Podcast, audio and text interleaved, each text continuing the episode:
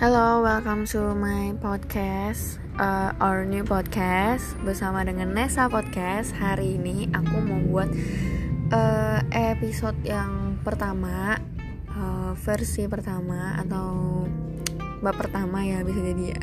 Jadi aku kayak pengen perkenalan aja gitu. Nama aku Agnes Clarissa, atau bisa panggil aku Agnes atau enggak Nes atau enggak Nessa atau siapapun.